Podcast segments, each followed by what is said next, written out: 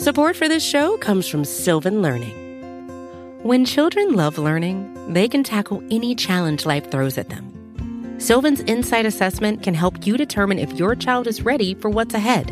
It can also identify gaps in learning and point out areas that could be of concern for your child so they can tackle what's to come. And right now, it's the best price of the year at $29. Go to sylvan29.com to learn more and get your child's assessment for only $29. That's S Y L V A N 29.com. Wondering if we'll meet out in the street. You take the skyway. It don't move at all like a subway. It's got bums when it's cold like any other place. It's warm up inside. Sitting down and waiting for a ride beneath the skyway. Hey everybody, welcome to Reporting as Eligible. I am game show host Paul Noonan of Acme Packing Company and the Shepherd Express. Uh, hope everybody enjoyed that. Um, we just finished losing to honestly one of the worst teams in the NFL, and certainly with the worst defense in the NFL. Uh, and uh, everything went wrong. So to help me go over everything that did go wrong, which is kind of the whole game, uh, are two people who uh, didn't pay that close attention to the game, which is the attention it deserved. First, in, in Urban Wauwatosa, we have Hey, it's J.R. Radcliffe, trending sports reporter for the Milwaukee Journal Sentinel, and uh, um, factually, I'm watching baseball as it is Game Seven of the NLCS. Good vibes from 2018, five years ago when the Brewers were in this uh, in this very same spot. Diamondbacks, Phillies. This game's gonna end while we're talking. In fact, Corbin Carroll just I think drove in a run on a sacrifice fly that will make it four two di- Diamondbacks. he is awesome, and we can keep the He streak good. alive He's- of uh, Yes, every team that has played the Milwaukee Brewers in the postseason has made the World Series. The Diamondbacks, as as I speak right right now, are a mere nine outs away from doing the same. amazing. what a world! What, What a a world. world. indeed. We have we do have just bad luck on that front. Just running into the hot team, or maybe making them the hot team. One of the two. I guess we could take credit Maybe, for it. yeah, I don't know. At least have this you- one have in you guys ever seen- would be. Have you guys ever seen Good Luck Chuck? Also, I'm happy you can call me Matub, Acme Packing Company, Meme Weaver, General Twitter Rabble Rouser. Uh, Good Luck Chuck, Dane Cook vehicle, where uh, every time he sleeps with a girl, she marries the next guy she dates. I have not seen it, and I never will. But I do remember the commercials for it, and that being the premise of it. How how is it? Just out of curiosity. It's awful. That's it's okay. terrible. Uh, It's it's so bad. It's it's There's a, a, reason it's why a- there aren't additional Dane Cook vehicles floating Yeah. around. I mean, I What- mean, uh, what was the one where he was a checkout guy at a Costco? That I- one was okay. I think he is a. I think that's second- real life, Matub. I think that's real life. I think he's a secondary character in a movie with Sandra Bullock and Ryan Reynolds, where it's in Alaska, where where he's actually okay, and I think that's where Dane Cook needs to live. oh, I was like, he's a as a- secondary character in Waiting, which is a Ryan Reynolds movie. yeah, where again, not not offensive and just fine having him there. you Isn't know. that is that the one where Ryan Reynolds has to marry Sandra Bullock because she needs she's Canadian? I think needs a it green is. card, I you know I which is saw that movie in a theater and I have no recollection of it whatsoever. Dane Cook is in. Dane Cook is in the proposal. Is that it? I don't know if That's the name of the movie. guessing. Yeah, this is how interesting the Packer game was. the game was okay. the, the movie you you kind of vaguely remember, but kind of also forgot all about. That was this Packers game. That's so I just, I, I, I literally full confession, just watched the condensed game, uh, an hour ago, and like I want my 34 minutes back. well, be glad you missed it in real time. And aside from it being bad, it was boring. It was it was an extremely boring game, especially the first half where it was just the standard uh, run, run, pass, punts, like just over and over and over. Um, non-creative. Everything went wrong. Bleh. I mean, it's hard to actually even analyze it. Oh, Dan, Dan Cook maybe isn't in that movie. Um, I'm not seeing. That's too bad. I'm not seeing him in the immediate credits on the top cast. Maybe he's not in the top cast though. Um, I I, don't think know. there'd be a better chance of me watching a Dane Cook movie if there was a 34 minute gamecast version of his, his movies that Amen we could kind of get in and get out very quickly. Yep. Um, So I'm wrong. He's totally not in this movie. Sorry about that. If you don't like Okay. Cook, see the proposal. He's not in it. did not did not come on here expecting to uh to disparage a random comic from the 90s, not 90s, early 2000s, The early aughts. uh, yeah. the early aughts. Hey, uh, I know there's a lot on the rundown, but like I kind of, I've done this before. I kind of want to talk about the biggest elephant in the room, which Let's is. Jordan Love Yeah. still. And Jordan Love, like early on in the season, I was feeling the vibes. I thought we were headed in the right direction. I I know that y- y- that you need uh, people in evaluating need to give a guy time. You know, obviously he's got all young weapons. He's only been doing this as a starter for six games, et cetera, et cetera. But between the urgency that comes with NFL contracts and the need to know exactly what's going to happen sooner rather than later, especially at the quarterback position, I, I feel like I, I feel like you can't really wait.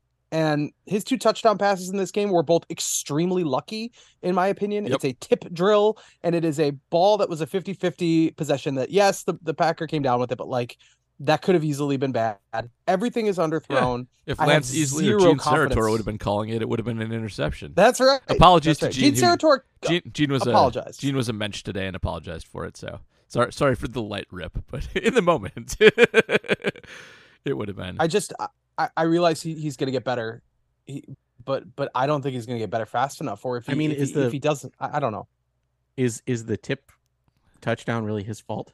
I don't. Th- so, um, I think we had a big argument with this one in, in the back end with Archon leading the. It was a bad throw.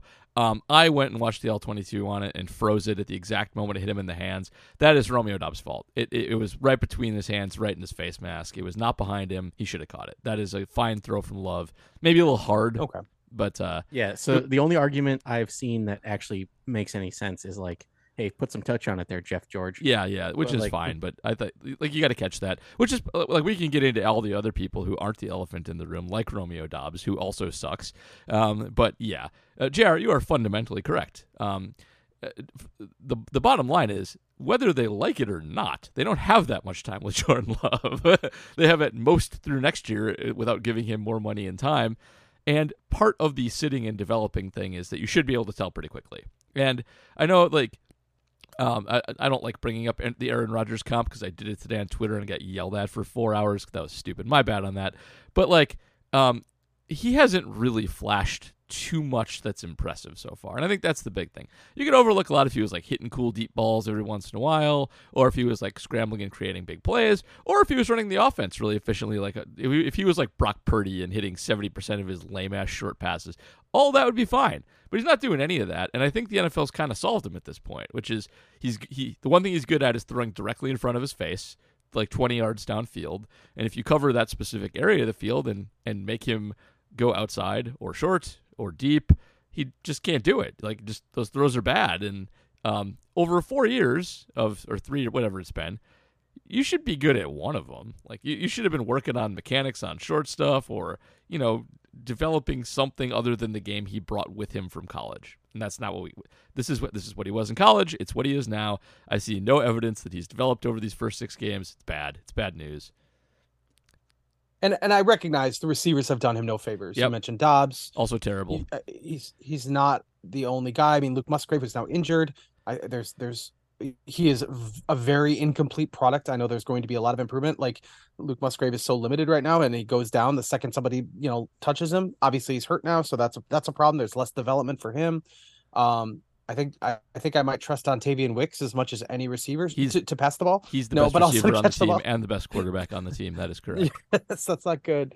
That's not good. Oh God, it's so bad. So, like, I realize you can't do the full evaluation, but they also, like you said, they're going to have to. They have to come up with an. With, they have to know what comes next at the at the quarterback position because it's going to inform what they do in the draft. It's going to inform what they do with contracts. Yeah. and, and there's a lot of season left, and I, it's just right now with him at quarterback. I think there's an argument that the Packers are the worst team in the NFL. I don't think they are, but they are way down there. They're way down there. with Carolina and Arizona, and you, you see Minnesota beat San Francisco on Monday Night Football. And it's like I don't. We're running out of teams that the Packers are actually better than. Yeah, Minnesota's frisky, um, and it, it's it's Arizona, Carolina. The Giants are awful. Um, there's not a lot more than that. I'm missing somebody I know, but um, uh, we should also like del- to delve into the receivers really quickly. Um, uh, this is a rich tapestry of badness. I used cornucopia of failure as the rundown lead in. Whatever mix of bad you want. Um, the way they used Musgrave up until he got hurt also not how you should use Luke Musgrave. And if you're not going to run him up the seam, like the guy's comps Travis Kelce, like get him down the field. If you're going to do these little outs to him where he's got to maintain his balance and turn up field and take a hit, it's not his game. Wasn't his game in college. Um, it's a good way to get him hurt. He runs like a baby giraffe. And uh, I saw like last week when people were ripping on his blocking. Dusty tweeted like, "Okay, fine, but your tight ends do have to be able to execute tight end duties at some point." And uh, not to disagreeing with Dusty's usually a bad idea, but like, I don't know about that. That's not really his job. Like, he's just a big receiver.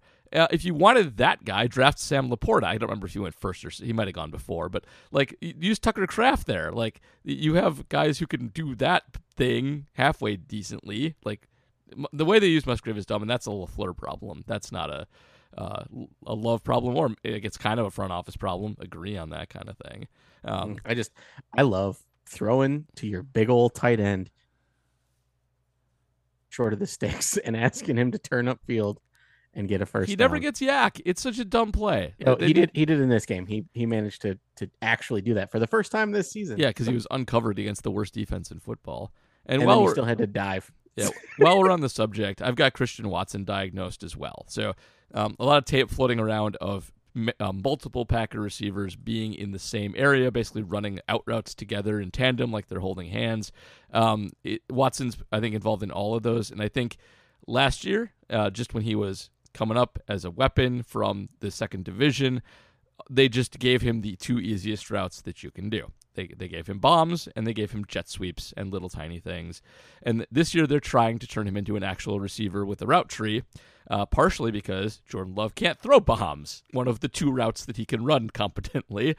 And he's not doing it right. I don't think he knows what he's doing, and I think he's the cause of a lot of these issues on the outside, which is not good because you need him to be good to be good. Um, and uh, that that development is also not there. So all kinds of problems all over this offense. Just a mess. I mean, and also he's not a good. He doesn't run a good nine. He doesn't hold his line. He gets pushed around by the DB. Also downfield. true. He's just Like, fast and big and He's just he's just fast and big. That's Yeah. all he's got. He's he's second round Jeff Janis. one of the charts that was going around showed the difference between teams that run on first down versus teams that pass on first down. The successful teams pass on first down and, and the mediocre ones run on first down. I know we're just talking about how the receivers are unreliable, and that might, that that's true. They also are predictable on top of it on top of that because they run on first down almost every opportunity they get. And uh, that's putting them, you know, their running game is, you know, especially with Dillon, it's inefficient. It puts them at second and seven, and like then then you know, an incomplete pass later, they're they're in a hole because Jordan Love ain't gonna complete that third. To, you know, he's not gonna find that guy. He he did he did on occasion, but Yeah. it's just it's it's just a maddening trend with them, and I I think I think it's it seems like it's a combination of eh, they just they just have to keep it simple because they don't have the guys who can do advanced stuff right now. They're they're too young. I don't know if it's a talent thing, but it's it's a youth thing or an experience thing. And you know, maybe there just needs to be more creative ways to get get football in the right guy's hands. But I think I think it's more the former than the latter at this point. I would agree with that. It's very predictable. They run the offense like they're afraid of their quarterback and their talent, and that's no good. And it, I'm not surprised that they're a run heavy team. They are. They have been traditionally like the 49ers, even with uh, Aaron on the team under LaFleur. The problem there is they don't have the chops, especially this year, to run that offense. Like not even a little bit. Uh, the 49ers spend most of their time in 12 personnel. Uh, the Packers have this is a front office thing that I'll bring up, and not to rip on Jayden Reed for the eight millionth time, and it's not even his fault. But if you're going to have a slot receiver on the field, you're going to be an 11 a lot. And if you're going to be an 11 a lot, your the like how your running works is very different than if you are running the Shanahan San Francisco stuff with heavy personnel on the field. And it takes I think I think it legitimately closes a lot of the LaFleur playbook um, sort of having to keep Reed on the field slash having no offensive lineman who can block for the run anyway. Maybe the most infuriating thing, as bad as the receivers are, as bad as Love is, without Bakhtiari and with the way they've chosen to have Rasheed Walker in, they can't block for the run either. They're actually they're much better pass blocking than they are run blocking, and so that part of the offense is also a disaster. And every single one of the successful runs was because of a good wide receiver block. Yep. That should not be the linchpin of your rush offense. Often Dontayvion Wicks. Yeah, Wicks was so good. He's Doubs good. had a good Doubs had a good block, but yeah, Wicks is Wicks is all around just ugh. um I wrote an article about Wicks this week. You actually. did. his his over under on catches was 0.5. Yeah. Like I was like, yeah, hammer the over. He gets one a game. Well, he averages uh 2.8 targets a game and he has a 50% catch percentage. Yeah. So in the numbers you're expecting over one. But he he had a good game. He did. So, yay. Threw a pass, caught a pass. The only guy who looks like an NFL receiver on the whole team is Dontayvion Wicks. They need to get him the ball more, play him more, get him more time. So bad. Were we wrong about Watson and Doubs last year? Was it just a total misfire on the evaluation there? Are they just slumping? What would you credit that to? Um, Doubs, I actually have never really liked that much. Um, he he had some promise, but he was an air raid guy. They sometimes have trouble transitioning to the NFL because they have they don't, they never face press man in college, and as soon as you punch them in the mouth, they they don't work anymore. That's kind of what's happened to him. Other also, he can't really separate. Like Doubs is, you know, he's a fourth rounder. I think he's actually overcast a little bit as their number one receiver. He'd probably be fine as like a three, uh, which is what he is. But Watson, I mean, he was so exciting just on the big plays and on the simple stuff he did that if you can't like if they I a either can't go back to that or b turn him into a full route tree guy or at least like a better Marquez Valdes-Scantling in terms of route running, then yeah, he's kind of a bust. And um, yeah, uh, that the upside is there with him. I feel like you can still train him to be good, but I think we're going to end up longing looking looking at George Pickens uh, for a while too. Who was a few, there were bad receivers between the two of them too. Like there are a bunch of guys who are garbage taken between Watson and Pickens, but Pickens was next up on our draft boards, so I'll just leave that. Yeah, there. well, they traded up for Watson too. They so, like, did trade up for Watson, didn't they? Ah, Hmm. yeah. hmm. He's not a bust. you can do stuff with him, but man, he looks he looks more raw than he did last year. How I- I'm going to ask a question that I asked last week and see if your answer is the same. Your confidence level that Matt LaFleur will be head coach in 2024. I think it's the same. I think it's the same. Uh so it, uh, it's not it's not based on this game, but I actually am knocking that down a little bit because uh, uh, we, we we hear rumors on things, and uh, we I I've heard some whisperings he's less safe than I thought he was. That's all.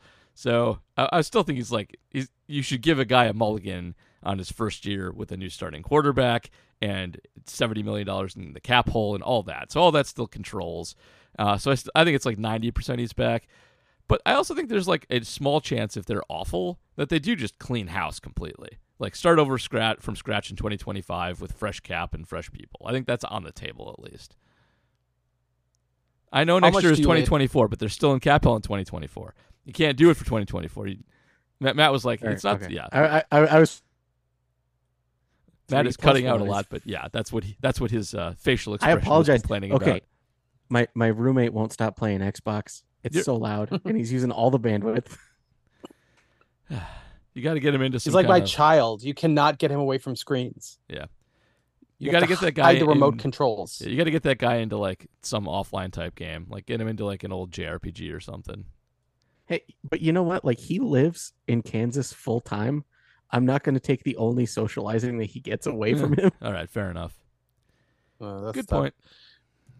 So how much do you lay at the feet of the scheming here? I know I know there's been a lot of lot written about Matt LaFleur's script to start games that that has not led to points hardly at all, but it, it like I said it does seem like they just they can't be, be complicated because their their youth is is is constantly on display. I'd cut him. I think a little more slack if, um, if they were more uniformly bad. I think the the lack of success on the opening like two drives on the scripted plays, especially the last two games, isn't great. Like that's when you should have your best stuff. Like you had all this time to think about it and go off tendencies. It's nice he's made in-game adjustments. That's good, but the script being bad is is pretty rough, and it makes me wonder um, if their brain trust on the offensive side has suffered a little more than we kind of think. So um, he is making in-game adjustments. You know, he's there doing that planning and calling and whatnot. But I wonder if this is ju- like, is this uh, Adam Stenavich like not offensive coordinating properly? Because that's prepping as you know head coach and coordinators. It's doing film study and feeding it back through. And I do wonder if just losing a bunch of guys to various other teams actually has had an impact on how the game opens up. Um, it, it another just all bad thing. Like Sorry, any, anytime someone mentions the script, the song "Break Even" plays in my head, and then like I lose all concentration. I don't even know. Did they that. sing that song about the Hall of Fame? The script, Put him in the Hall of Fame. Yeah, is that the script or is that I believe something so. else? but no, it's Yeah. like when a heart breaks, no, it don't break even. That's Yeah, yeah, that's I know. The, I know. Break even. All right. Yeah, Yeah. yeah. Ain't no one on this team gonna be in the Hall of Fame. Um, the uh, I guess you could technically chalk this loss up to Anders Carlson if you really wanted to be mean about it. We we said, well, it's gonna cost him one game. He did finally miss a field goal, and they lost by It- it they was- lost it by was- that margin. Forty-seven yards was the It was 47, yeah. So it Yeah. wasn't easy. A little easier in Denver, but yeah, but then Denver drove down the field from where he missed. Yeah, that was. Oh, that's a good that was- point. that was brutal. yeah, that's a big swing. You're right. That is rough. So yeah, at least a little bit. Yeah, so apparently I have the freshest knowledge of the game You because do. I I just forgot about- it. Yeah, I f- forgot about the repercussions of missed field goals. Ugh. Um, I mean, I, I would take what Anders Carlson has done this season thus far, yeah, he's been fine. relative to my expectations. Um, You shouldn't need. Oh Well, man, least it- relative no, but relative to our expectations, he's infinitely better. You should. well, yes, you true. shouldn't need a field goal to to eke out a win over Denver, scoring 17 points or whatever, 20 points. Like, yeah, that's the thing. Ten days to face the Las Vegas Raiders. Thirteen days to face the Denver Broncos. And you not only didn't win either game, but you really like played poorly. Like it, it was really ugly. right? Like that. That's It, that's pretty damn. it's not like they got lucked out of this game. Like they probably shouldn't have scored at least one of the two touchdowns they scored. Oh yeah, no, they it would have been absolutely lucky if they won this game. Yeah. So yeah, it's it, and I think that's like my big pessimistic thing is like if they would have lost this game like 38 to 40, all right. That's good. We scored 38 points. I can live with that. They did something with like, what they were supposed to. But like what is there to make you think that like Love can even be a top 10 quarterback at this point or that this team has anything to work with at this point? There's just nothing there. Like uh, we didn't well, I'm sure we'll get to briefly to defense too, but like uh, the coaching was bad. Uh, everybody's execution was bad. Like, there's not even like any. There's no young guys out there like, oh, he's impressive for a rookie. There are rookies playing well in the NFL right now. Like, that's a thing that happens sometimes. we don't seem to have any of them, but uh, we cut too much slack for that inexperience. Like, yeah, we're the youngest team. When you have the youngest team, you have a lot of rookies, and a handful of them should be impressing. Uh, it. I, I I hate this team. This team sucks. It's so bad. uh, that's funny. Uh, well, the defense was sneaky bad. You could at least say that about them because the uh, the overall point total and the overall point total wasn't terrible, but No, they, no. they got they got gashed pretty good though. They did. They, they didn't lose because of the defense, but they they had a very Joe Barry game in that they got absolutely gashed on the ground. And sometimes that you know when you your offense can't score, that's usually enough to drive it home, and that is what happened. Um, and uh, uh, Javonte Williams and that McLaughlin guy had 20 carries for 127 yards, and yeah, that'll do it. And, and honestly, there were a few drives where, if not for holding penalties and sort of unusual penalties, Denver would have just run, run, run, run, run, run, run, touchdown. Uh, they they were forced to pass because they lost ten yards randomly on third down a couple times, and that helps the Packers a lot. They've gotten lucky that way too. Put 'em It's in the bad. Hall of Fame. I just okay, Um, so because I have the freshest watch, the Sutton touchdown. Yeah, Um, it was a combo route pick play, Yep. whatever you want to call Yep. it. Um, and Rasul did not play it correctly, he was He- very mad. and he was very mad at everyone else. Like, like the other team is is paid too, Rasul. Like, like you aren't supposed to run headlong into a group of four guys. I don't know. Anytime Rasul gives up a touchdown, he just immediately turns around and looks for someone to blame. It's like big Damarious Randall energy. Yeah, yeah, it is. Well, he won't be on the team in a couple weeks anyway, so. Um, a couple weeks. Yeah, the Uh, Well, oh, no, in a couple days. week. Sorry. Yeah, we're Halloween draws near. Um, so next week. Yeah, they're gonna they're gonna trade with Sean Gary, so and everyone is gonna get blown backward. They're Gerald, gonna trade with Sean Gary. Everyone's gonna freak out, and we'll be like, "Y'all need to listen to reporting as eligible." That is We've been correct. telling you this is coming. or they won't, and we'll just be like, "What do you guys? What are you guys doing there? You gonna sign him? Just gonna let him go? gonna gonna gonna rely on compensation picks? Oh boy, good times. well, okay, like the Patriots got what, like a fifth for Tom Brady? something like that. So, but we Oh, could do better than that. Maybe, maybe we can. I don't know. Uh, so yeah, just bad all around. Russell was fine, not great, but running game was so awesome it didn't matter.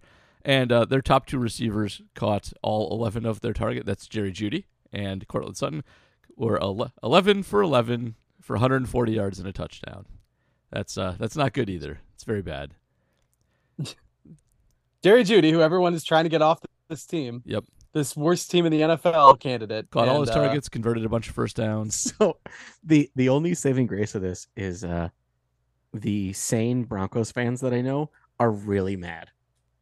Why is that? because this is going to prevent them from getting one of the top two quarterbacks. Uh, not only is it going to prevent them from getting one of the top two quarterbacks, it is also giving them this bolstered confidence that they're not going to sell at the deadline, oh yeah, and they're going to be stuck with a bunch of bad contracts and old players. good times. So yeah, they the, um that that lone win probably sets the Broncos back two or three years. This is a preview for me like three weeks from now. Like when they randomly un- upset somebody that they shouldn't and we're out of the Drake Maye running.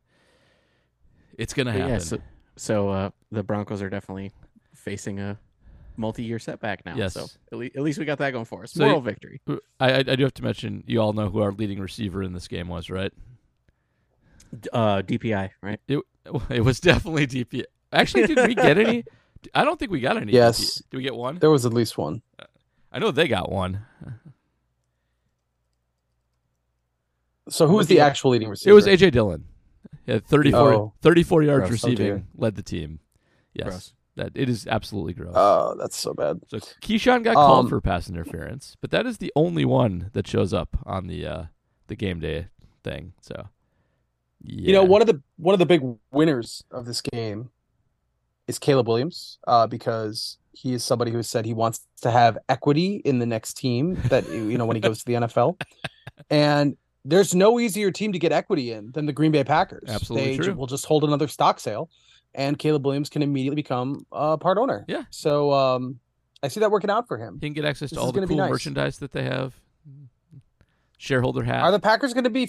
The, the Packers are not going to be favored in any of their other games, right? They will, they Not will. even the Bears. Not even the Bears. They'll be favored. You think uh, so? I, I think they'll be favored against Carolina, and uh, they play one other stupid bad team too. I mean, I forgot Carolina was on the docket. That's true, of course. Uh, they will yeah, be. we got. we Um, got- I mean, gonna and the lose, Bears They're going to lose to. Carolina. Can we, let's just admit they're going to lose. To Evero's going to shut them out. That is correct. That No, is but and, and then they're going to have some kind of like crazy showing against KC. Like they're probably still going to Yeah. lose, but like they're going to like look competent against KC, and everyone's going to go, well, I don't know. yeah. Yeah, Uh, so so Taylor Swift is going to be there to see it. yeah, I think the only other one is the Giants, maybe, but that is in New York, so probably not. God, Yeah. they have the easiest schedule on the face of planet Earth. This is a soft. This is softer than Charmin. This schedule, Well, and yeah. they're still going to find a way to lose the vast majority of their games. They are. They're going to lose to Minnesota without Justin Jefferson. They're going to lose to the Steelers with you know uh, one of the worst offenses in football because they're going to get absolutely shut out by that team. The Rams are all of a sudden surprisingly good. Um, it's just not the, the Buccaneers. Like the Buccaneers, I think everybody thought would be horrible. They're they're okay. They're not. They're going to beat the crap out of the Packers. It's bad, but uh, we shouldn't discount um, our possibility of being in the running for the top two quarterbacks. Like I think we can pull this off. We can Greg Gabriel this crap That's pretty real. easily. Yeah, we're in this. So that's real. That's where I am now, and I'm starting to focus on those matchups. Like that Carolina matchup's huge, you know, and the Chicago Arizona matchup later on the season is huge too. So there's lots of uh, lots of fun tiebreaker implications still to be, um, you know, sorted But here. hey, don't worry, guys. Benkert was on the internet uh, defending Jordan Love this week, so Yeah, that's his obviously. cottage industry now. That is how how Kurt rolls. actually, Ah. but like shout outs to uh hit the podcast that he did with with Ninja because I talked a lot of crap about it. And Ninja's brother, who runs that podcast, followed me on Twitter, and we had some good banter back and forth. So, like, all right. Ninja, by the way, is a Fortnite player. Is that correct? he's a Twitch. He's the Twitch streamer. He's Yeah. the largest Twitch streamer. Right, yeah, but that, that's what he's like famous Twitch. for, right? Mostly. Yeah, mostly Fortnite. Okay, yeah. In case you don't know who that is, if you're old my age, that is who Ninja is. Yeah. Uh, Ninja regularly has weird colored hair that's spiky. He loves the Lions and plays video games for a living. Living the dream. I didn't know who it was either. Yeah. but I just go with it. Matub's friends are fine with me. They're cool. Mono. All right. What's the word? Mononymic. What's the word when you go by one name and one name only? Like Madonna. Is it mono mononymic? Seal. There's gotta be- Monomen- I don't know actually. That's a, I'm gonna Mono- Right now, I'm thinking Shall we get to Johnny questions? Mnemonic. Let's do it. Hey, all right. Patreon questions go first, as is always the case. On Reporting as Eligible. Patrons get question priority. And Danny Noonan, who is related to the podcast host, Paul Noonan, uh, gets the most question priority. How did the CrossFit guy that the Bears put in at quarterback do? he was okay. That that would be Tyson Bagent, who uh, is huge into CrossFit, which of course you know immediately upon talking to him, like all people who are into CrossFit. Um, and he It's the was first thing they mentioned. It is. And he, he was perfectly fine, but not great. Like they protected him pretty well. And they the Bears ran for like a gazillion yards in this game, um, and they did not need a, a have. It was against the Raiders, who you should be able to run on at will and score on at will, unlike some team. Um, and and so the Bears put up thirty without much effort and a journeyman quarterback, uh, and almost no NFL talent on their team, unlike some team uh, and won that game handily. So Tyson Bagent didn't have to do very much, but he did have a touchdown. He completed a good percentage of his passes. He was 29, 21 for 29, only a buck 62. Um, but like it wasn't that kind of game. You could be a caretaker quarterback in this game, and, and it worked fine for them. So yeah, uh, the Bear fans are all very excited to have a not Justin Fields guy win a game for them. Uh, he's apparently going to start one more game at least while Fields is still healing, and uh, so this could be fun. And yeah, I hope he does well enough that they screw things up. That would be great. Oh man, what if they like Case Keenum him? I mean, it's it's possible, you know, it, it could happen. It, uh, it's not that hard to just check down to DJ Moore eight million times, which is what he did, by the way. Smart plan. Do that. It's going to be Tyson Bagent against Sean Clifford in the season finale. Heck I can yeah, it feel is. it as the uh, The as battle the, of as Did the you- Packers look for. Did you guys see the the Sean Clifford uh, interaction after the Musgrave hit? Didn't. no, no, no, it did not. Okay, has anyone broke the swear word Please don't. yet? I Just- don't want to. Just do it. oh, he Oh, said- he- okay, okay, that's fine. He Don't said do it. he Don't do s- he said the B word. if it's a He- quote, okay. Um, Is the B word Bagent? so who whoever who hit Musgrave? I forgot the The, the guy who got suspended. four Kareem games. Jackson. Kareem Jackson. Kareem Kareem Jackson. Jackson. uh yeah. So Sean Clifford ran up to him and goes, "You a B word." I do like that visual. That visual good. is That very is fun. good. Does anyone think? Okay, this is probably stupid, but like when Jon Runyan Sr. comes out with this hammer on Kareem Jackson, giving him a four-game suspension. Obviously, it wasn't just the Packers; it's a history of hits, and it might. I think it's going to get reduced down to two games anyway. But does it strike you as a little bit of a conflict of interest? You wrecked a guy who's on my son's football team. I will now hand out a four-game suspension. How does that not strike people as odd? It's pretty odd. Uh, it's weird that it's allowed to happen. It's not like there's not other people in the office that you could just be like, "All right, taking myself out of this one. This is on you, assistant Right. guy, to do it." Like, just do that. Like, there's no reason not to do that.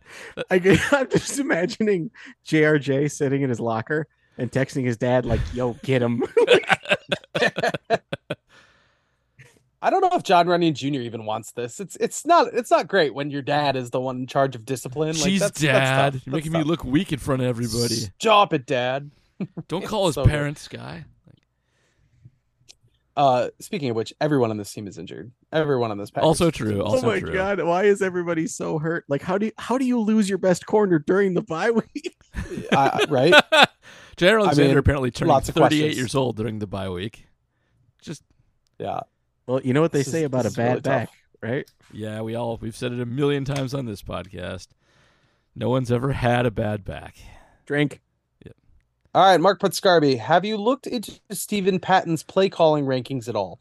Entering this week, he had both Matt LaFleur and Barry in the top 10. So I'm curious on your thoughts and if his methodology was worth listening to or if there was a fatal flaw in there. I know it's easy to equate poor production and p- with poor play calling, but I also know it's not always the case. So curious what your thoughts are. So I read up before the podcast. I'm not that familiar with it, but I read up on the methodology, and I will say, like, it's a nice try. It seems to like pass at least the smell test on people outside of MLF and Barry so far. And I do think if you kind of dig into the underlying numbers of both the Packer defense and what's kind of gone on on uh, Lafleur's offense that the way his rankings work makes sense because they're all about exceeding expected metrics of some kind. And Jordan Love, uh, who is kind of the offense to a large extent, um, he is like exceeding PFF grades and CPOE and stuff like that. So he, he like his EPA production is better than his underlying metrics. A lot of that is like getting DPIs and having Jayden Reed catch the tip pass and stuff like that. There's a lot of EPA boosters in that, and you know the Bears game is weighing heavily there too. So that's I think one of the main reasons he's high there. And then Joe Barry, like the Packer defense hadn't been that bad honestly, and the expectations for them are I think to be quite horrible. um, so I kind of get why they're ranked that high. I just think it's there's a lot of small sample size ba- baked in there. There are a lot of metrics baked into that formula that um, are prone to get a little out of whack, especially this early in the season. I suspect by the end of the season, those two will not be in the top 10 and things will kind of work their way out. Um, it's an interesting attempt. I think there's too much going on there. Um, you're going to end up with a lot of noise in that. But um, like, it's not like I will say this. Like uh, when I see a guy who's trying to rank play calling, uh, my immediate thought is that's probably a bad idea, and this is probably a, a charlatan. And um, I don't think that is the case. I think it's an honest attempt uh, to to isolate the coach's impact on things. And uh, it, it, I don't think it's perfect. I'm not sure. I'm, I will not be relying on it unless it gets, you know, quite a bit more rigorous. There's betting lines involved in part of that model, but um, you know, it's okay. It's it's okay. It's an. I'm not going to criticize somebody for making up their own metrics for one thing, and second of all, like it, clearly a lot of work and passion went into it, and it's well thought out. So I'll give you that. But small sample size, as usual, impacts a lot, especially in football. All right, Donald Anderson. Update. The Packers have gone zero games since receiving a personal foul. A personal foul declined is still a personal foul. Do you have the way to sort out Matt LaFleur's record in the Mountain and Pacific? He seems to just never get his teams ready to play when they stray far from far west from the Mississippi. Uh, splits do not are not that cool on reference, but just anecdotally, you're right about that. When they go out west, they struggle. Um, and um, it's it's it seems like an issue. I've always kind of chalked it up to losing that extra day of install on scheme actually has a pretty big effect on the Packers, um, generally speaking. Uh, under Rodgers, those games tended to turn into I'll just play shotgun for 50 snaps and I'll pick pick on weak spots and that'll be fine, and it never was. So um, I think anecdotally it's probably true. I uh, can't actually break it down for you, but uh, yeah, they seem to struggle out west. Also, not uncommon. Like travel's hard on everybody, and everybody's worse going to a couple time zones over. All right, Stephen Kurtz says, should they just come out running the hurry up offense in the first half before they get behind? I mean, they should stop doing what they're doing. So, kind of yes, they should definitely be less predictable. Um, an RPO in would be nice once in a while, but yeah, I was gonna say like like this is the the point where we make the like make the whole offense out of the second half offense. Yes, joke. Um, and so but I just had an idea. Okay. So what if this Packer team is so deep in their identity of not playing the first half of football games that after week eight they will become good. yeah, just at a macro level, it applies. I like it. Um, yeah. So it does seem to be so like Luke Musgrave, no, the other one. Tucker Kraft had a quote about their success in adjusting after halftime and that those adjustments do happen and they've been better for that. And it was very much a let's make the first half out of the whole game kind of thing. Um, but they've done a bad job on picking on weaknesses and uh, doing their week long scouting on what they should be doing to open games. Either that or they're just like, we'll do our identity thing and we'll run and get heavy and blah, blah, blah. And uh, that's stupid. And if they're doing that, they need to stop. So, I mean, short answer is yeah, that's probably smart. uh, go more up tempo. Uh, stop pounding AJ Dillon into the middle of the line pointlessly, and ch- don't don't keep doing what you're doing. That's all. This is not working. Change it up. Scarf21 says, It seems like so many things are going wrong with this team all at once and at all levels. If you were the Packers' patron patron deity with the authority to do whatever it takes to get this team back on track, how would you be, even begin to fix this team? Uh, it is a mess all over, but start with quarterback because that's having a good good one fixes a lot, and uh, that's if you only fix one thing, that's what you got to start with. That there's no other possible answer. Give me a good quarterback, and the team instantly gets a lot better. A lot of other issues fall into place. They'll still be inexperienced and make inexperienced mistakes, but uh, that's that is the that's always going to be the answer in football. I would give him Okay, alternate but- but- jerseys. He, but he's talking about like being able to just wave a magic wand and change all the things. Well, sure, but he's talking about where to start. Because Yeah. obviously, if you change all the things, you make this the 2010 Green Bay Packers or the 2011 Green Bay Packers. I mean, more like it. Th- no, I mean, no, yeah, I you mean- make this the 2014 Green Bay Packers with a different coach. Hmm, all right. I mean, if I could fix just everything, then that's not a question, you know. So I just I I think the 2014 2014 team would dog walk the 2010 team with better coaching. Eh, maybe, but again, the, you got to fix. You got. I assume you have to leave some parts of this team in place for the question's sake. You know, Now change one thing. So you get a new president who wants to make this make a splash, who then changes the whole team. How's that? all right, fair. But anyway, bottom line is it's Yeah, quarterback. I, I would bring in alternate jerseys. It's it's time. Hell yeah, Absolutely. that's a great idea, Jr. Like, what no one thing would you do? That's awesome. Richard Proctor, serious question. How hard is it to get an offensive lineman that is good at pass blocking and run blocking? I always kind of assumed you needed to be competent at both to be a professional lineman. Seems like the whole line has forgotten how to run block. Am I crazy? I saw on back to back plays Rasheed Walker completely whiff or bypass his defender as if he got monstered and completely forgot what his job was. I stopped watching after the first quarter, so maybe it kept happening. I just I, now I just have this vision of Patrick Ewing not being able to bounce a basketball, and that just makes me so happy. It's such a good part. Uh their their problems are multifaceted on the offensive line. One is that Rasheed is just objectively bad at it at tackle. Uh, one is that Zach Tom, for as good as he has been, generally speaking, is light. He's a small guy, and so they're- they got two problems right there. Uh, Josh Meyer, not a good player. Um, Did you guys see Jenkins whiff on that? he was uh, he was bad on that. He, he had a bad game, and yeah, boy, did he get blown up on that play.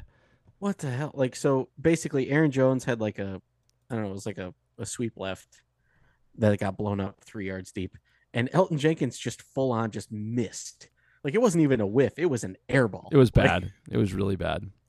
Um, so that that's kind of like a lot of it's size, and then a lot of it is just um, a coincidence of having a lot of guys where it's not their forte. They draft uh, um, they they draft guys who can pass block, but they shouldn't be this bad. Elgton Jenkins is supposed to be pretty good at this, and JRJ is supposed to be okay at it, and he's having a really bad season too. Some of that does cascade. Like when Rasheed Walker misses a block, people have to move off of their blocks to pick up his block, and it all kind of runs together.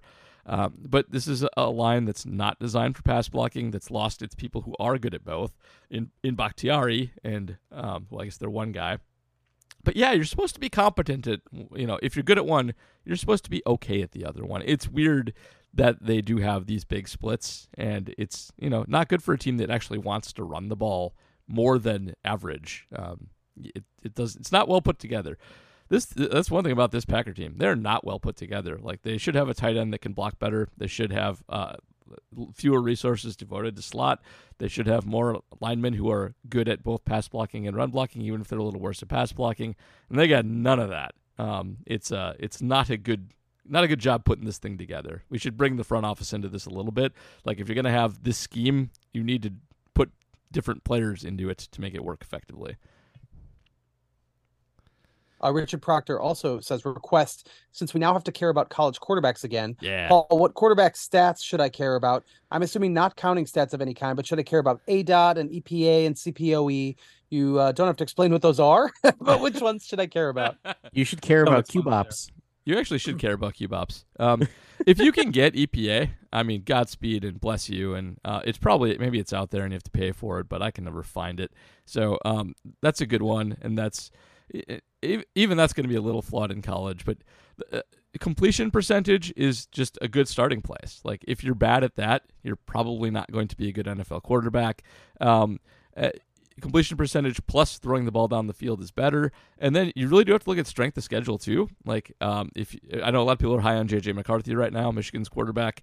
Um, decide that, that he might be stealing signs, but also besides that, Michigan has played one of the worst schedules in college football. Their uh, strength of schedule is 117th, and uh, Big Ten uh, quarterback behind just an elite offensive line with good receivers is going to tear up the 117th hardest schedule in college football. It gets harder later on, but that does matter a lot. I think that's kind of the Zach Wilson rule. Um, if it's why people were fooled because he did have the typical metrics that uh, you look for in a professional quarterback, and he just was against nobody, you know. And, and Well, yeah, and it also it turns out all of his offensive linemen were 26 years old and like literally beating up children. yeah, also that.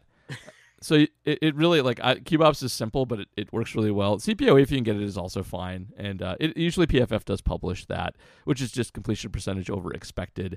Uh, you got to be a little careful with it because you you can kind of spam it if you're a check down artist a little bit, um, but really just high completion percentage plus um, high um, yards per catch. A dot there, if A dot as a component there is fine, but not by itself. And then you do need a guy who has a, at least a 45 to 50 grade arm. And that's honestly one of the hardest things to tell. Arm scouting on college quarterbacks is awful. It is terrible. Go just in, go Google Michael Penix Jr. arm strength right now. You will get scouts that say it's one of the worst in football. You'll get guys describing it as elite. Um, and the combine throwing drills don't tell you much of anything. So um, you got to just watch how hard they throw in games and kind of do your best to figure out if it's good or not, and that's as far as it goes. But uh, I'll tell you, a study done by Football Outsiders like 20 years ago now, um, completion percentage is like the single best predictor. Um, and you got to make some adjustments for you know if do you have all star wide receivers? Is your are the defenses you face bad? Are you throwing it down the field or not? All those are like sub factors. But if all those are there, those guys are almost always good. And if you don't have a high completion percentage, like Jordan Love, you're almost never any good. And the only real exception to that's Josh Allen. Uh, if you're hunting unicorns and want to go for another Josh Allen, fine, but it is not a winner's game. Bryce Trozen says, I don't understand the fascination with the red zone fade route. Same. I don't think anyone does. I don't think it worked. I don't think it's worked once this season, and the sample size is larger. Should they scrap this play? And if I'm allowed a sub question, Collective Soul and Fuel are playing a free show here in two weeks. Is this a JR approved 90s bill? Okay, let's start with the latter question. It's it's hundred percent approved. I have seen both acts technically in the past year. In the case of Fuel, it was merely former lead singer Brett Scallions playing oddly enough with the band Sponge, another '90s staple. Oh, rare. Uh, they were playing a free concert. They were playing a free concert next to the bakery down the street from my house. It's uh, it was an actual thing that happened. I had a great time. It was probably my favorite concert going experience. I also saw Collective Soul at Summerfest. I did not think they were good. The review in our very newspaper indicated otherwise. I was a little confused, but I am a fan of the band. I'm a fan of Ed Roland. Don't know if they, you know, have their fastball anymore, but uh I am uh I 100% give my stamp of approval to that 90s that 90s Yep. bill right, right there. So your your description of fuel reminds me of when I saw another animal open for Alter Bridge. You ever heard of another Very good. animal? No. I have. I have actually, yes. So they are they are the the musicians from the band Godsmack and the lead singer from Ugly Kid Joe. Oh, wow. Yes. Yes. How's, and how's Ug- that for a combo?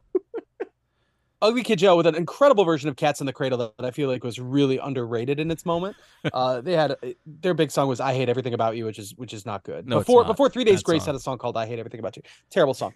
Uh, but uh, but yes, the guitarist for Godsmack is very highly regarded as a as a musician, and I, I always found that puzzling because like they're up there singing songs like "Crying Like a Bitch." And, and you've got this guitarist playing this incredible stuff, but then also like singing along to these god awful lyrics. I mean, And Gods, but that is Godsmack that is okay, why but my lord, that is why alter Bridge is awesome because Yes. Creed was full of very good musicians and Scott Stapp. yes, And so they kicked out Scott Stapp and they went and got Myles Kennedy and they made who a good can band. wail, Like- Yeah. who can absolutely wail. Yes, And- uh, Alter and Bridge Mark songwriting Tremonti- not elite, but still everything else great. Yeah, Mark Tremonti uh, has his own signature Paul Reed Smith guitar, and PRSs don't pick bad signature musicians. So Yeah. just Yep. By the way, that, Uh, that bakery is the Bridesmaids Bakery, correct? For me, the Yeah. one down my house. Yeah. yeah, it's a Rocket Baby. Yeah. is the name of it. Isn't But- is that? I think that I'm pretty sure it's the Bridesmaids Bakery. What does that mean, Bridesmaids Bakery? So Like the- to, to like bring this the back movie around, Bridesmaids? to bring this back around to chick flicks and and to, to the movie Bridesmaids, which is set between Chicago and Milwaukee. Uh, uh, Yeah. I'm fairly sh- the main character owns a, a bank a bakery that has gone bankrupt, and they walk by it several times, and I'm 99 percent sure it's that bakery that is the stand. no, I don't believe they did any principal filming for that in, in Milwaukee. They had overhead shots. I don't believe anything was shot in Milwaukee. I, okay, I'm gonna. I know go- it was set in Milwaukee. Yes, I know that, yes, but yeah, I, but gonna, I don't believe there was any filming Okay. that took place here. Well, when we were dating, my my wife lived next to the pizza place from 30 minutes or less. So there you go. well done, well done. Uh, what was his Uh, other uh, question? I mean, the former question is red Oh, zone yeah. fade route. We actually we did have a game winner red zone fade route this year. We did, but it's uh, it is It's, historically it's a- against Isaac Yiadom. That's the It was it was picking on Isaac Yiadom. It took three three throws to get it right. That was the back to back to back. And It's really it- funny. Well, what's really funny about the red zone fade route is uh, the NFL numbers on the red zone fade route are it's like thirty percent successful. Um, and the reason it became into vogue was because Megatron was like sixty five percent successful. you know, because he's the most physically imposing wide receiver to ever Yeah. play the game.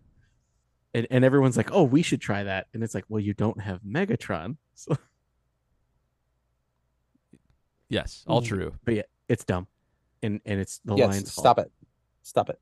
Uh, we've got a lot of questions left, so I'm going to try to move a little more swiftly. Ryan Ziegler, the OODA loop in human performance was first identified by Colonel John Boyd in World War II, with the four steps being observe, orient, decide, and act. As you break the loop, you have a tactical advantage against your opponent. It feels as if this is a problem for Matt, and he appears to break the, his loop between orientation and deciding, leading to the act phase being poorly implemented, such as safe plays to gain down and distance or hucking it deep, or not being applied at all, stopping the toss play to the flats. Your thoughts? This dude seriously just a hit us with a he just hit us with a talk about question where he was the one ex- doing the explanation. uh yes a lot of world war ii some theory some some military theory interesting um i i got lost halfway through the question i, I was thinking Yeah. about the fuel song that's in my head I'm I mean. I think generally speaking, their project planning seems to be lacking a bit, uh, and th- there's an execution element to there, and there is definitely a planning element there. There seems to be a lack of faith in the plan by some people. So, I mean, yeah, however you want to describe that, I think that's pretty right. I'm sorry, Paul. You are just this side of corporate speak doing that. It was a corporate you- big question. Yeah, no, but you got to be like, you, you, they really need to leverage their synergies. it's a good question our question askers are really good Yeah. they're they're having some fun i appreciate that uh jd if aaron jones is not healthy enough to play more snaps than 23 should they even bother playing him just sit him until he can play the majority sub question with all the run run pass punt in the first halves lately i feel like i am in a time warp to my early days of packers fandom watching lindy infante's offense why does matt lafleur suck now Uh, it's it's all the rich tapestry. He he sucks because he's limited by his personnel, but he also is not creative enough to figure out how to work with his personnel. So, uh, yeah, it's poor. It's painful to watch the the old '80s offense. It it really is. And Aaron Jones has been playing fewer snaps than AJ Dillon for quite a while now. Um, they definitely save him for like random big plays and have him out there as a receiver sometimes and um, so it's hard to say yes to that question, but if you can't go like at least 50-50, what are you doing? Uh, they they they have Dillon out there way too much, and I know they value his pass blocking, which, ugh. But uh, yeah, Aaron Jones is not playing nearly enough for who, for the guy who is clearly the best player on the offense. Like, um, it's it's pretty silly if you're trying to win. So, what, Like- what was the stat that was going around? It was like he's played in 88 games or something, and he's had 20 touches in 17 of them. Yeah, that's it. And he gets Hmm. hurt a lot, you know. It, like it's not but like also, he's he's going to be the youngest 30 year old back in the history of the NFL. He is. He's gonna. I mean, they're they're doing, um, you know, damage control on his usage. They, they at some point you got to run the guy into the ground, man. They're saving him for the playoffs. Yeah. That's Evan Weston says, I understand this was always going to be an evaluation year, but the evaluation looks worse and worse each week. With it becoming clear that Jordan Love is not the guy, and with the increasing questions about Matt LaFleur's ability to do the job, does replacing Brian Gutekunst and the front office merit some consideration? They built this roster and have missed on about four times as many top 100 picks as they've hit on, per the analysis from Andy Herman on Twitter. yes, I mean everybody should be on the table when you have well, eh, the front office is responsible for the cap situation, and that did involve keeping Aaron. That trade off was probably worth it. Um, but they have missed on a lot of cheap talent infusion. Their drafts have not been routinely good lately, and um, they should definitely do a hard look at their processes and people there. Yeah, they definitely bear some responsibility here. hundred percent. That I don't know.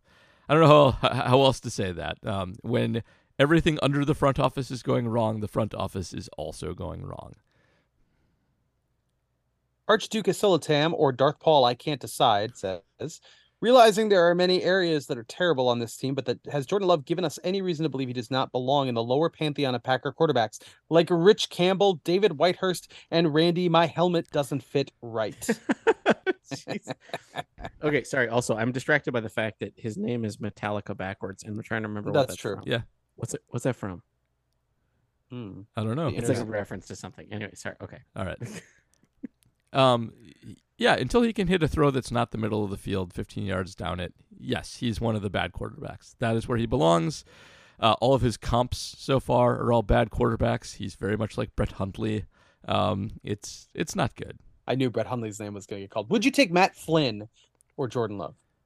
Uh, Like Matt Flynn of a few years like- ago, not like, Matt Flynn today. am I Are- trying to tank for a better quarterback, or am I trying to win a game?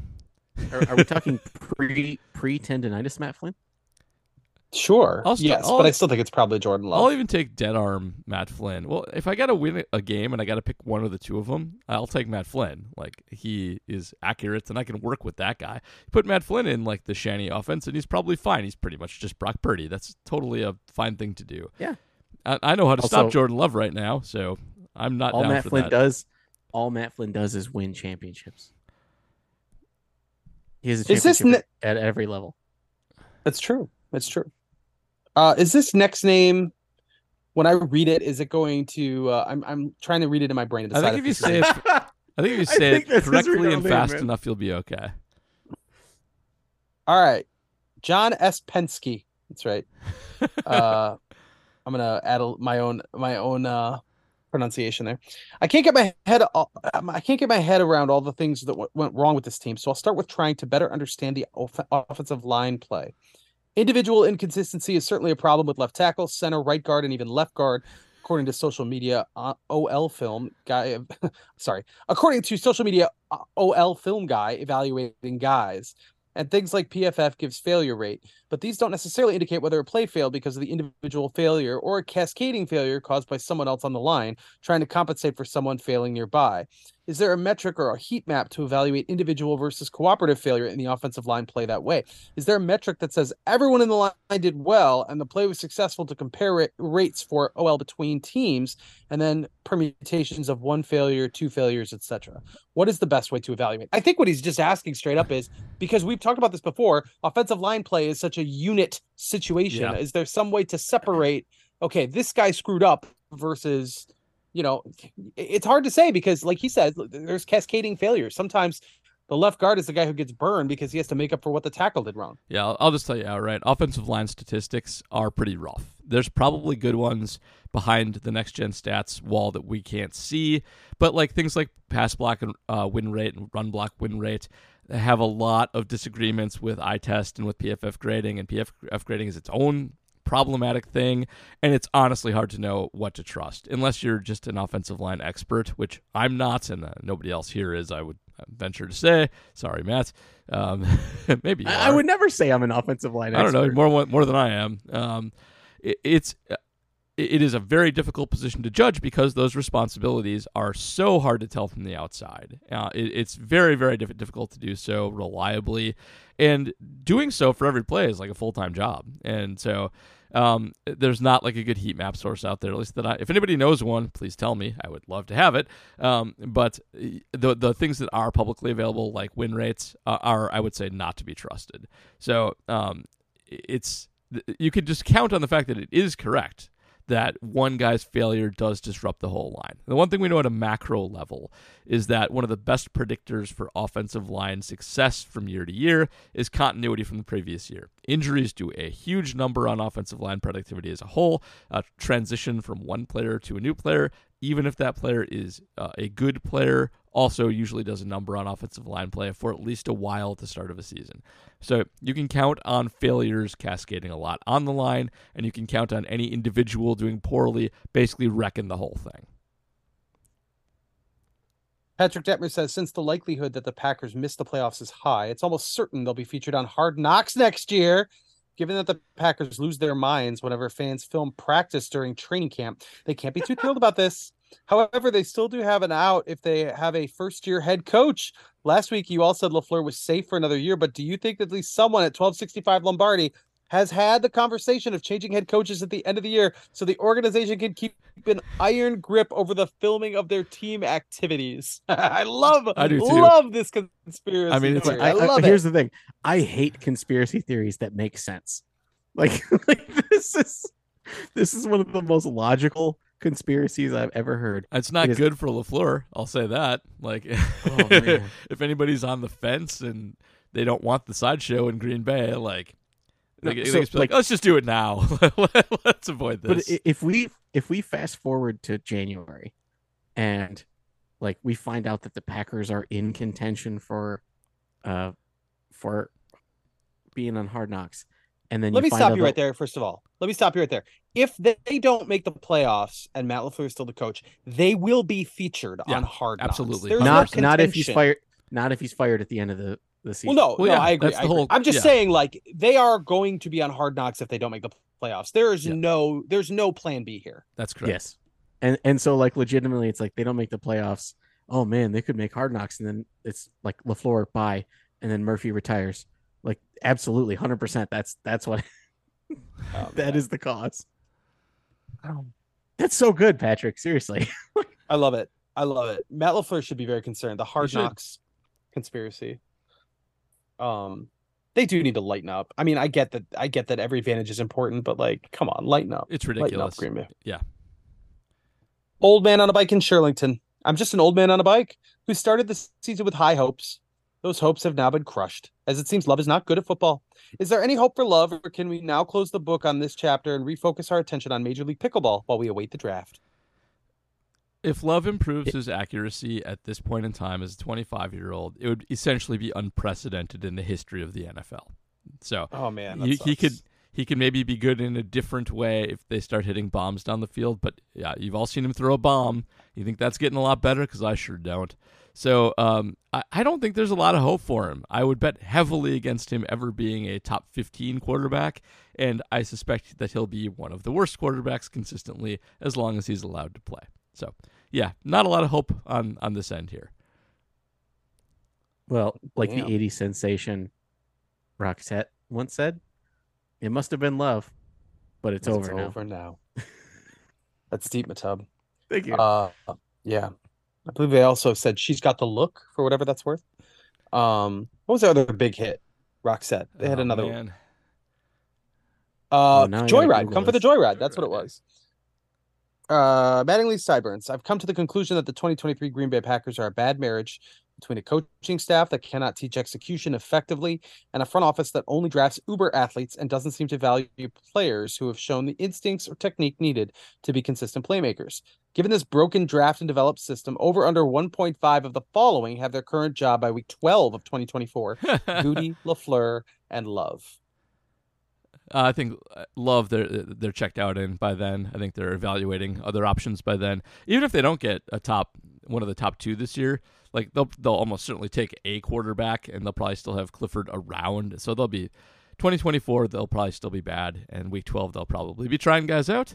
Um, if they're still bad, I suspect LaFleur is gone too. Uh, Goody had slightly less chance of being gone, but um, uh, I'll say two of them. So I'll take the over. Yeah. I just I literally mentioned Sean Clifford earlier in this podcast and still forgot he was a quarterback on the roster. It's he's just uh, like I don't even object to them having him because they needed a backup, but he's just not a, he's not an Like, NFL he's- quarterback. Sean Clifford is is as old as me and probably throws the ball as hard as I do. That's correct. Yes. Gets in the face of Kareem Jackson, though. You love to see it. Cheese Cavarici says, What happened to our offensive line? I thought they were looking like one of the best lines in the league preseason. I know left tackle is an important position on the line, and with Ba- with Bakhtiari out, we're going to be at a disadvantage. But who would you guys start at left tackle if it was up to you? What would your starting line look like? Uh, I know we get ahead of ourselves a little bit here, but it, it is weird that Yosh Nijman is persona non grata because he's probably part of the best line they can put out there. And part of this is just, aside from Bakhtiari, who is at least, uh, you know, we all thought is this injury is weird, and I'm not surprised he's out. The Elgton Jenkins collapse has been a big problem. Uh, if they could have just slotted him into left tackle like a lot of people thought they would, and he just provided average protection, this wouldn't be that big of a deal. But he his crashing has been rough. Um, and then whatever they think they see in Rasheed Walker, um, I don't. Uh, and that's where I would start. I would take him out. And um, it, it's hard though. Like with Elgton not playing well, I don't know what you do. Maybe I stick him at center and see if he can get himself back to normal by playing some center, which he did in college. Um, I still like Runyan at guard. I think he can be fine there. Tom's good. Like th- that's the one you can actually count on. Um, but uh, uh, Royce is, I mean, part, of the problem with Royce is that's where you start to run into issues. That's where you hit your depth, and there's not like a guy there to come in there. You, uh, we uh, we banty about Sean Rhyan coming in once in a while, but like that guy sucks too. So um, that other guard problem is the big one where I don't really know what to do there. Uh, Kate's Time Seven says the Green 19 pod reported AJ Dillon saying he's not hitting the panic button yet. Tom Silverstein then mentioned he doesn't know what panic button there is to hit. I'm afraid Spoon nailed it. I have two teenage daughters, so I know what a panic button looks like and feel like and I feel like I hit all hit it all the time. Between injuries, weak game plans, and missed assignments, the front office must not know what they've got, much less what they do about lousy play. If there was a panic button here, what does Reporting as Eligible think happens when one hits it? Just all laterals all the time. That, that would be awesome. What if we built the offense on hook and ladder? that's right. That's it. There was a good hook and Oh, ladder yeah. in the uh, Wisconsin game. I, I, should, I feel like we should mention Uh, yeah, against them, Against them, right? yes, And against as a them. means of of nearly allowing Illinois to steal that game right back. Yeah. Yep. Very Good job, Illinois. stuff. Well executed. Well done. Yep. Didn't end in a touchdown. Sad. Dutch Boy Five. So everyone is asking the same question I have: Is the problem Matt LaFleur uh, or Jordan Love? So I have to ask something different. What say you? Cheese curds or mozzarella sticks? Not sub question. Is Watson a bust pick? Uh, not yet. Cheese, cur- I mean- cheese curds with a bullet. Like I'm a mozza Sorry. sticks guy.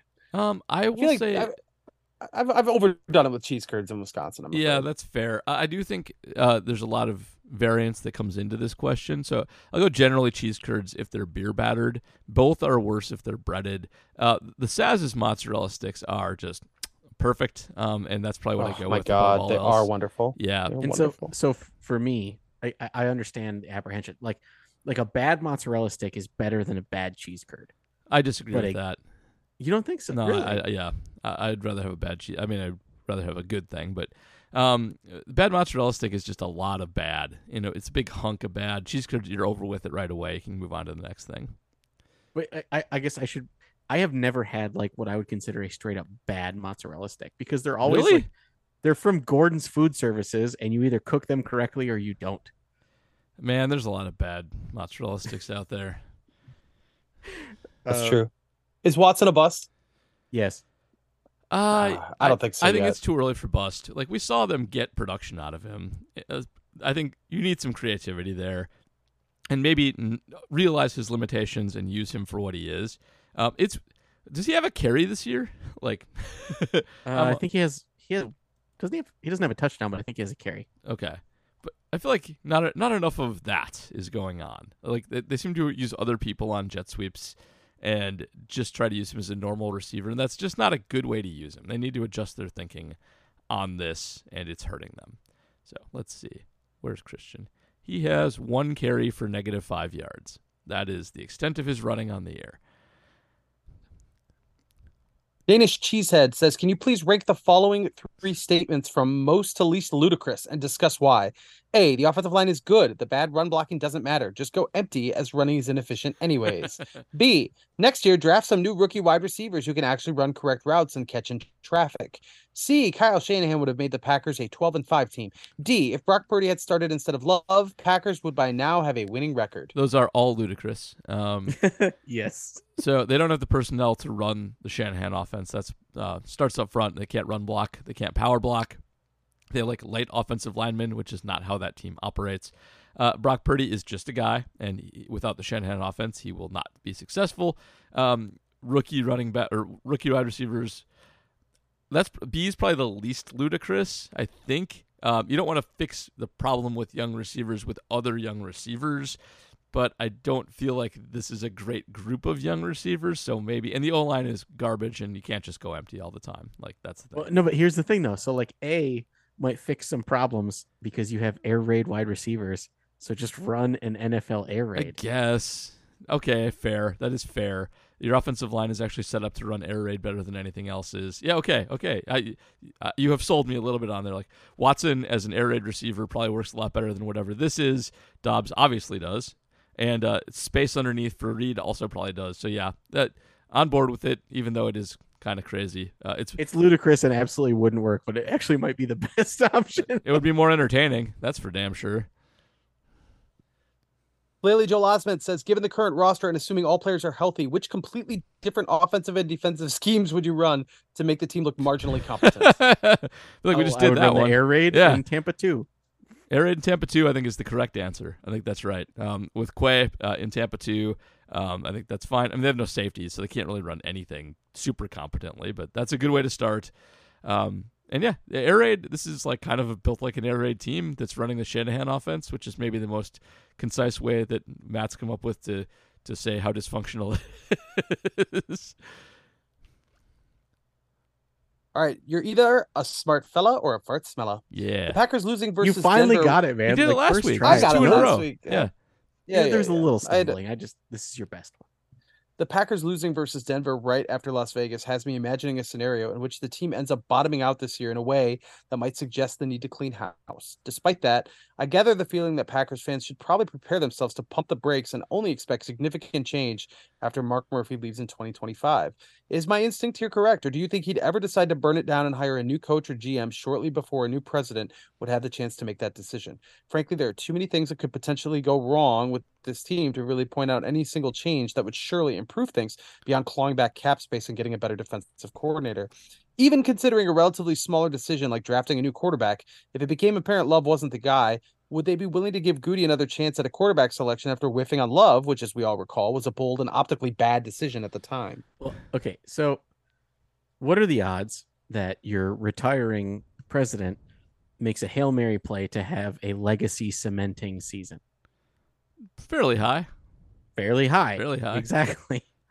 So I, I, I think that the discussion about Murphy retiring is actually more important than everyone's kind of letting on. I, so I really do think that Murphy attempting some kind of legacy securing change is a possibility. And we do see a complete total shakeup. Yeah, the quarterback thing only becomes an issue if you're not getting one of the top guys in the draft. Like if you're drafting one and you got to pick between the two big dogs, scouting matters. If you have the number two, then you just get the guy that's left over. Uh, I mean, um, the thing with Love was like it was a speculative pick that they spent a lot of money on. Um, and that's probably not going to be the. I mean, the Colts have made a, a living out of having dumb people just have the number one pick in the draft and getting Peyton Manning and Andrew Luck. Um, that's worked out very well for them over time. That's kind of the Oh, and and also not John Elway. and also not John. El- I mean, yeah, they almost had John Elway too. That's also true. So um, I, I don't think you really worry too much about that unless you've got to go do some work to get your next quarterback. Um, but yeah, no big deal there. But yeah, I, I think um, when you're on the way out, you can either step aside gracefully, but that's not how a lot of executives work, and a lot of them want to be the guy that drafted X or the guy who traded for Brett Favre or you know something like that. So yeah, The guy All right, I who think we're- traded away Ty Detmer. All right, we're done with uh, Patreon Patreon questions. Uh, couple couple from Bluesky. I'll read this one. Uh, it's easy to say there's a pe- pretty pessimistic outlook for this team after the last two games. Is there anything to be optimistic about right now? This is from uh, Jaco Lantern. Yeah, the nice. season is more than a third over. Um, I mean, they are in decent position to get a pretty good draft pick. That's the kind of the opposite of optimistic, but it's true. Uh, Anders Carlson, uh, even though he missed a kick, has actually been pretty good. That's that's not a bad one. Oh God, the kicker. Kick- kick- Uh, the NFL season will likely end before the heat death of the universe. Yeah, uh, it's, I mean, it's not like they've had no good performances. Rasul Douglas has actually been pretty good this year. It's not like he won't be on the team much longer. Rashan Gary has been good. I don't think he'll be on the team much longer either. um, Hmm. so that Quay, he's been pretty good. So there's not nothing. There's some good individual performances, but yeesh, it's not not a You lot. You get to listen to us every week. Yeah, We we There come around go. on, like- on I like Wednesday that. mornings. Yeah. um, this one I think we've kind of addressed. Yeah. So uh, this last one's from Twitter. It doesn't actually Oh, say I'm who's sorry. saying That's this. Kropak Oh, cool. Yeah. Hi guys. Two short questions. One, did the departure of Hackett and promotion of Stenavich ruin our offense as a whole and our offensive offensive line play specifically? And number two, do you have any inside info why Nijman is in the doghouse? The Nijman thing's weird. Uh, I I got nothing there other than he must not practice very well. Like To me, it's just Devonte Wyatt on offense. Yeah, that's what he seems like. Is Devonte Wyatt on offense? Uh, if you're a Brewers fan, he's Brian Anderson. That's your comp there, and uh, we'll won't find out until he's on a different team and can talk freely about it. But it's weird because I don't think he's worse than everybody else on the line. is. Oh, also, speaking of Brewer fans, it looks like the Diamondbacks are advancing. All right, That's true. Yes, The they recorded the final out a little bit ago. Amazing. The streak lives. Every team to face the Brewers and beat them in the postseason advance to the World Series. and Pretty weird. and yeah, we may Hang have, the banner. yeah, and we hang may the have some we may have some brain drain and Peter Principle affecting the team too. That is entirely possible. Like, I'm instead sorry, of- Oh, yeah. Peter Peter Principle? you don't know the Peter Principle? No. that eventually uh, the Peter principle is that eventually uh, any corporate employee will be promoted to the level of incompetence.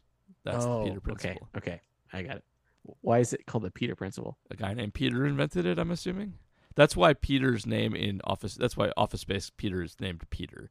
He's named- Oh, he's named after the Peter principle and a monkey. He's Peter Gibbons. That's okay. yeah. That's uh, well done.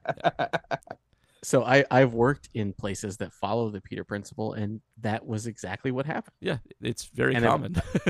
And and I've worked in places where people were allowed to uh, turn down promotions. Like, hey, you are a best engineer. You should be an engineering manager. And he goes, Hi, I have severe autism and should not lead a group. And then they're like, Okay, you can keep being an engineer. And then it was great. Everything was good. Mm. yeah, people should do what they're best at, and if they want to be managers, that's fine, and they're trained for it. And if they don't, then you know they should do the job they're good at. It's a good good way of running things. So I think we're done. That's Um, it. Yeah, We're done with questions. We're done with Thank the Lord. questions. Thank the Lord, indeed. Thanks for all the questions. A lot of good ones as usual. All the different ways we can say that this team is not it. why are It- this, uh, why is this team bad from this angle? Ah, it is. Uh, Uh, the Peter And I don't Principle is think they- actually I- named after the author who wrote the book about it. oh, there you go. Named after a Uh, guy named Peter. Lawrence J. Peter wrote a book about Yeah. it. Uh, yeah, I thought I think I think the questions are so good because there were a couple that were kind of in the same lane, but for the most part, everyone had a new, fresh way to look at how bad things are. It's re- really great, Also, they were and unique. I'm, Like, I'm we not even have- kidding. There was, really- We usually have so many questions that just like repeat themselves, and these are I know all. that's what I'm saying. Oh, so good. I, I'm having a good week. It's a good community. We lo- we love we love our listeners. Very nice, very good, very good stuff. Indeed. Um, we're all sad yeah. together. Uh, by the way, in Office Space, uh, his next door neighbor, who's played played by Diedrich Bader, is named Lawrence. So he is also named after the Peter Principle author. That would be both of his names. Um, Way to go! yeah. All right. Uh, so let's get out of here. Jr. Anything good? Two chicks at the same time, man. Um, I believe you get your ass kicked saying something like that, man. that actor, I forget, I forget what, what the prompt was, but I, it was something to the effect of, "What's one thing that you'll be remembered for?" And he just posted a picture of Lawrence looking befuddled, sitting in that in that recliner, and it's just like it is a blessing and a curse to be known for that specific line of dialogue. But also, like, he is one of the best voice actors of a generation. is. I and know he people is. ignore that completely. Underrated Yes, Batman. They know him from the Very Drew good Carey Batman. show, and that's it. Yep. He's yep. the second best Batman after Kevin Conroy. Um, what is up for me? Uh, well, had had a, a lot to write about with this Badgers game. There was a fat man touchdown that decided the outcome Heck yeah. uh, in the Badgers versus Illinois game on Saturday. that guy I wrote reported about as that. eligible to to great effect. He absolutely reported as eligible. Uh, I feel fat guy touchdowns is essentially the thing I'm put on this earth to write about, and so of course I did. A lot of Packers connections in that story, uh, and in the process of researching it, I do not remember the 70 yard touchdown that Gabe Wilkins had in 1997. It was against the Tampa Bay Buccaneers. This is the Super Bowl Packers uh, in the midst of a second year that there is going to end in the Super Bowl, and uh, I forget the quarterback, I should remember. I don't know, but he threw it. He threw it right to Gabe Wilkins, a defensive lineman, big fella, who then proceeded to. Oh, it was Trent Dilfer hurdled That sounds about right. Trent Dilfer. Yeah. I mean, just like skied over Trent Dilfer and then burled down the field for a 70 yard touchdown. Just a, a remarkable piece of filmed footage and uh, a reminder that these dudes are like, as much as I love big guys because they're relatable, I'm a big guy. They're big guys, but no, no, no. These big guys are tremendous athletes Oh yeah. who are like top top 1%. Uh, you in their, you are uh, like you're like two sentences away from this being a Bill Brasky joke. uh, okay. You- What Bill is- what is Brasky the the. SN, the SNL skit? No, I like vaguely Bill Brasky, big fella, goes about six seven, four eighty. Once punched yes. the priest at my wedding. Like Um. Anyway, wrote about that. Wrote about the uh, the fair catch that Aaron Rodgers was complaining about on Pat McAfee. The uh, Minnesota Iowa game. Iowa had what looked like a go ahead punt return in the final minute, mi- minute twenty one. Uh, he was ruled to have an invalid fair catch signal. This has come up before Oh yeah. in college football. It That burned. Wisconsin in 2015. So I wrote about that. This one, this one against Minnesota, uh, or Iowa, I should say, kept Iowa from winning the game is going to have big implications for the Badgers going forward in the standings. So uh, that was a fun thing to write about as well. A lot of people angry about that one, and uh, that's uh, yeah, a lot of a lot of Badgers since the Packers are bad. We're uh, we're focusing on college football now. Sounds good to me. Matt, anything? Uh, yeah, I'm going to be writing stuff for Acme Packing Company again this week. All right. I don't know what it is yet, but I'll be writing it. Nice. Keep an eye out for that. Uh, as for me, my Shepherd column recapping that nonsense is up and looking forward to what the Packers should do going forward. Uh, go read that. I'll have something for APC later this week. And if you didn't see the first episode of Not See or listen to, you can do both. Uh, Unpactually, go check that out too. We ran a little game show. We had excellent contestants between Andy Herman, uh, Paul Brattle, and Justis Mosqueda. Uh, go check it out. I won't tell you who won, but it was a close match that came down to the very end. So um, that'll do it for us. We'll be back next week after the Vikings game, whatever happens there. Uh, I guess uh, the Vikings, I think, are looking pretty good and solid and, and competent. However, if if there's one thing the Vikings are good at, it is losing games that they're supposed to win. So we'll see. Maybe we'll be back and be all cheery and optimistic next week. Stranger things have happened. Enjoy the game.